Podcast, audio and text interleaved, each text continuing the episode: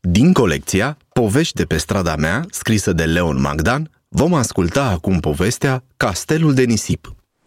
E vacanța mare. Andrei și Sofia sunt la mare cu părinții. Plaja e plină de oameni și copilași care zburdă, se scaldă și fac castele din nisip. Sofia, hai să facem un concurs Să vedem cine face cel mai frumos castel Bine, mă duc să aduc apă Să vezi ce castel o să fac Uite, am aici și scoici să-l împodobesc Îl faci aici?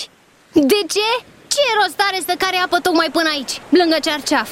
Eu mă duc mai aproape de apă, o să-mi fie mai ușor și o să-l termin mai repede Sigur o să câștig, o să-i fac și metereze Și amândoi copiii, bucuroși, se așezară la treabă. Andrei pe mal, iar Sofia mai încolo puțin, pe nisipul fierbinte.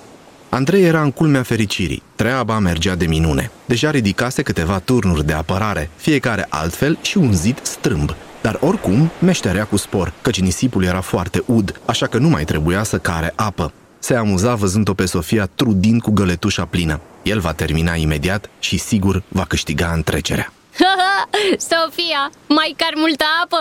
Mai ai puțin și seci marea De ce râzi de mine? Ce dacă tu îl termin mai repede?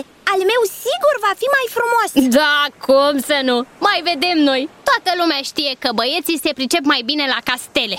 Și la cavaleri și la lupte. Dar ce crezi? Că în castel stau doar cavaleri care se luptă toată ziua?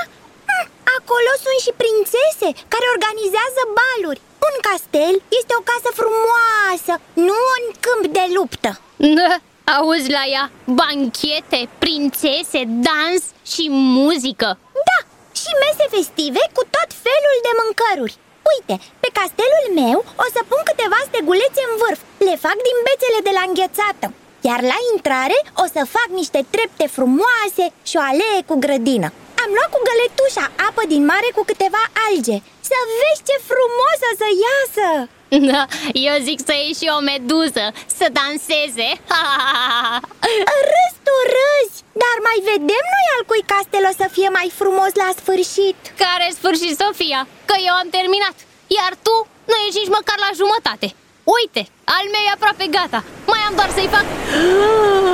Chiar în acest timp, un val nărăvaș veni cu putere și, măturând totul de pe mal, șterse castelul lui Andrei, lăsând în urmă doar o movilă rotunjoară de nisip ud.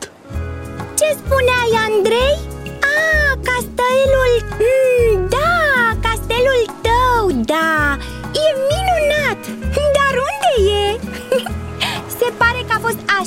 frumos că ți l-a luat marea Ah, castelul meu! Și cât am muncit la el! Ei, hai că n-ai muncit mult, doar câteva minute Mai mult ai stat să râzi de mine cum carapă Vezi dacă ai fost lene și l-ai făcut unde era mai ușor?